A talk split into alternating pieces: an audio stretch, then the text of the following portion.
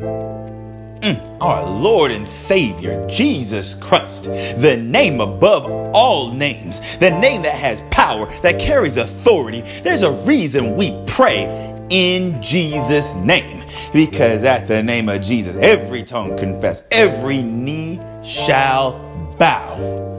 When we pray in Jesus' name, we pray with His authority. There is nothing that can stand against the name of Jesus, God in the flesh, the one who has been given all authority, the one who said in Revelation 1, verse 17, Fear not, I am the first and the last and the living one. I died, and behold, I am alive forevermore, and I have the keys of death and Hades. You see, he's no longer the baby in the manger. He's no longer hanging from the cross. He is conquered, victorious. He is dominant, victorious, seated at the right hand of the Father. John, one of his disciples, saw him in the book of Revelation, and his face was shining like the sun at full strength. His eyes were like a flame of fire, the voice like the roar of many waters. His tongue was like a two edged sword. This is who Jesus is currently, right now. Ooh, and this Jesus decides, I'm gonna come and live on the inside of you. Ooh, let that build you up. The lion of the tribe of Judah lives on the inside of you. The righteous are as bold as a lion. Gee, I wonder why. Whew. Let this stuff build up in you. By the way, as Jesus is seated at the right hand of the Father, guess where you're seated? The Bible says you are seated right there with him in Ephesians 2. That means because he has authority, you have authority. The Bible says you are a joint heir with Jesus Christ. Colossians 3, verse 1 and 2 says, If then you have been raised with Christ, seek the things that are above, where Christ is, seated at the right hand of God. Set your mind on things that are above, not on things that are on earth. Let your mind be focused on not only where Christ is seated, but where you're seated. You're seated in a place of authority, power, wisdom, might. The living one lives on the inside of you. If Jesus has the keys to death and Hades, that means you have them as well. The things that affect people on earth do not have to affect you, but it depends on what you focus on. Focus on who Jesus truly is, not on any circumstances or what other people say or think. Let the word of God be on your eyesight, on your heart, on your mouth.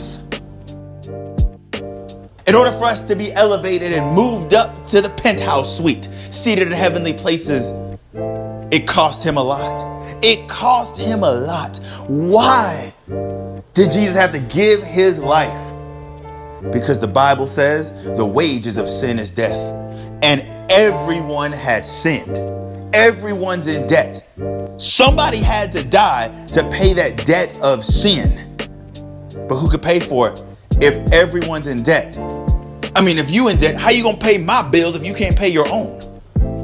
But the only one who's not in debt, the only one who has never sinned is God Himself. But God is a spirit. God can't die. So, huh. But God's like, I, I, I want to be with my beloved. I want to be with you. I want to be with my people. God's vision and dream was always, they will be my people. I will be their God. Well, how can that be if they were stained with sin? Everyone's in debt, and the only one who could pay for it is God Himself. Someone had to die, but God is a spirit. So God came in human form to pay the penalty of sin because God cannot go back on His word. The wages of sin is death. So He Himself paid the payment to save us. And he not only died, but on the third day he rose again, came back to life, conquering death. And because he lives, we live.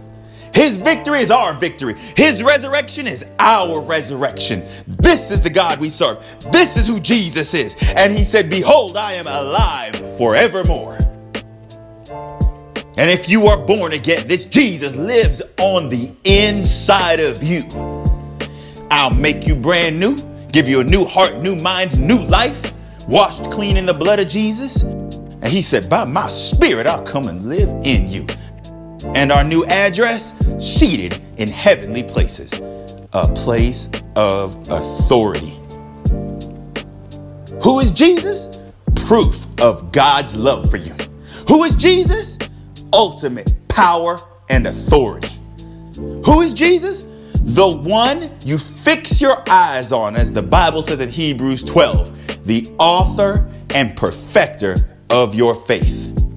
The more you look at Jesus, the more successful and peaceful and joyful and wise every aspect of your life will